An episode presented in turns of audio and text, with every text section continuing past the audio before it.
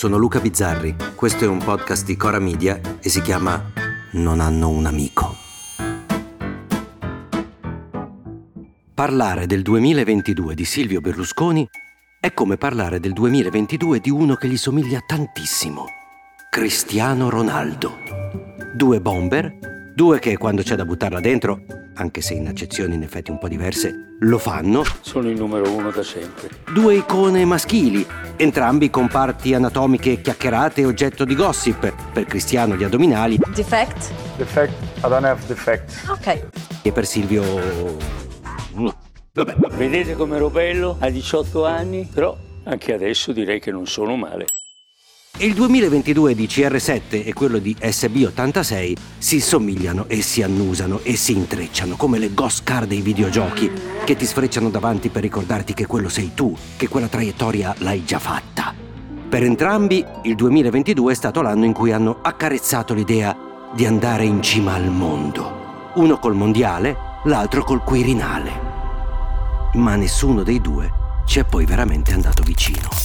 Tutti e due, una volta uomini squadra che da soli vincevano le partite, ora sono isolati, scherniti, presi in giro dai compagni, superati, in una parola, vecchi. Peccato per questo epilogo perché il 2022 di Silvio era partito col botto, candidato al Quirinale, presidente della Repubblica. Io non voglio parlare di Quirinale. Lui, che già sognava di ergersi tra i corazzieri. Ci avevano sperato in tanti, soprattutto noi comici, bisogna dire la verità. Invece non ci fu l'intesa. E poi lui disse: Ho rinunciato anche se avevo i numeri per essere eletto che è la versione in politichese di non sei tu che mi lasci, sono io che me ne vado. Dicono che lei vuole andare al Quirinale, come risponde a queste cose? Assolutamente fuori dalla mia testa. La cosa ironica è che il nome di Silvio venne sostituito dal mantra una donna al Quirinale. Una sola. Se avessero eletto lui di donne ce ne sarebbero state decine, così tante che le avrebbero sganciate sopra il colle col Canadair, come acqua sugli incendi. Peccato. Anche perché a febbraio Putin attacca l'Ucraina. I presidenti di tutto il mondo cercano di parlare con lui, di farlo ragionare, ma lui non riceve nessuno. Ci vorrebbe un suo amico, uno col quale ha diviso il lettone, uno col quale ha fatto finta di sparare ai giornalisti, cioè Berlusconi ha fatto finta, l'altro... vabbè. Ma Silvio appunto non è presidente della Repubblica. Che occasione persa, è stato come far uscire Cristiano Ronaldo prima dei calci di rigore. Per fortuna a marzo arriva una lieta notizia. Silvio si sposa! O, o forse no. Cioè, si sposa ma non per davvero. Non posso pretendere niente altro dalla vita, che sono soddisfatto. Guardate che bella signora che ho. È un matrimonio finto, ma la sposa è vera. Per quanto possa essere vera una ragazza di 32 anni che a vederla ne dimostra 20 e a sentirla parlare eh, 8. Si tratta di una legge di bilancio che rappresenta una mannaia sulla stabilità finanziaria del nostro Paese. Lo chiamano il non matrimonio, come il non compleanno di Alice nel Paese delle Meraviglie. Solo che mentre Marta pronuncia il fatidico sì, lo voglio, Silvio pronuncia il fatidico eh, scusa, ma tu chi sei? Eh, ad aprile Silvio finalmente prende il telefono e chiama Putin. Ma lui non gli risponde perché ha il telefono con Draghi. Draghi, il quale pur di non parlare con i suoi ministri preferisce fare lo you and me con un dittatore. Se io fossi stato Presidente della Repubblica avrei potuto andare e ripetere con Putin quello che ho fatto nel 2008. Silvio è sempre più triste, sembra un anno infame, nefasto. Ma poi arriva il miracolo perché anche grazie a lui Draghi cade, se ne va parte la campagna elettorale, che è la cosa in cui si sente più a suo agio dopo la discoteca.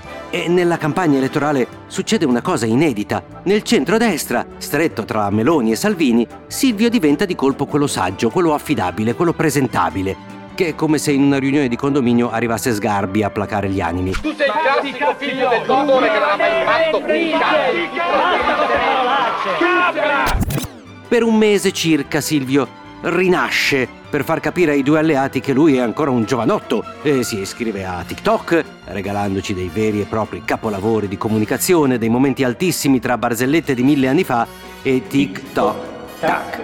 Salve ragazzi, ieri ci siamo incontrati per la prima volta su TikTok, che per quanto mi riguarda avrei preferito chiamare TikTok Tac. Il 25 settembre però succede una cosa che Silvio non aveva mai visto una donna vince. E soprattutto quella donna non gli dà retta, non lo considera, Secondo me Berlusconi non mi ha mai capito completamente.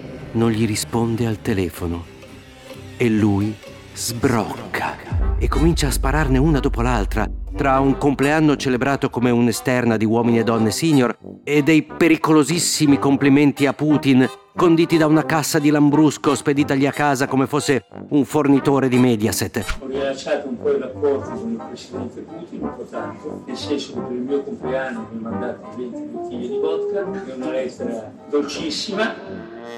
E ora, dopo aver tentato di piazzare la Ronzulli ovunque, Infine voglio ringraziare la nostra Licia, dove sta? Licia, sei sempre acceso. ora Silvio se ne stava in panchina, non parlava più, guardava gli altri giocare. Però anche lui, poco prima di Natale, ha tirato fuori un colpo di tacco. Proprio un colpo all'ultimo. Il pullman di Troie. Se vincete con una di queste grandi squadre, vi faccio arrivare nello spogliatoio un pullman di Troie. Ah. Chissà che 2023 faranno i due bomber. Cristiano forse troverà un'altra squadra, altri contratti, altri soldi. Silvio, chi lo sa? La speranza è che trovi un amico, ma un amico vero, di quelli che non ha mai avuto, un amico che gli dica basta. Godeteli, Silvio. Prendi la Marta, vai ai Caraibi, anzi comprateli i Caraibi. Pasteggia a pigna colada, fuma il sigaro, fottitene di Salvini, il centrodestra, Mediaset, la Bocassini, la Meloni, il governo, l'Europa, Silvio. Ma cosa cazzo te ne frega?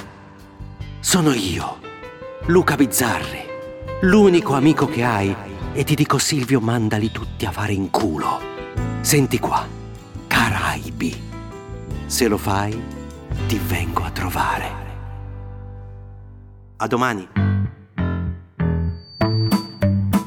Se volete commentare, se avete idee o suggerimenti per nuove chat di WhatsApp o testimonianze di nuove chat di WhatsApp, potete scriverci a nonanunamico@gmail.com o nonanunamico@coramedia.com. Anche per gli insulti, prendiamo anche quelli.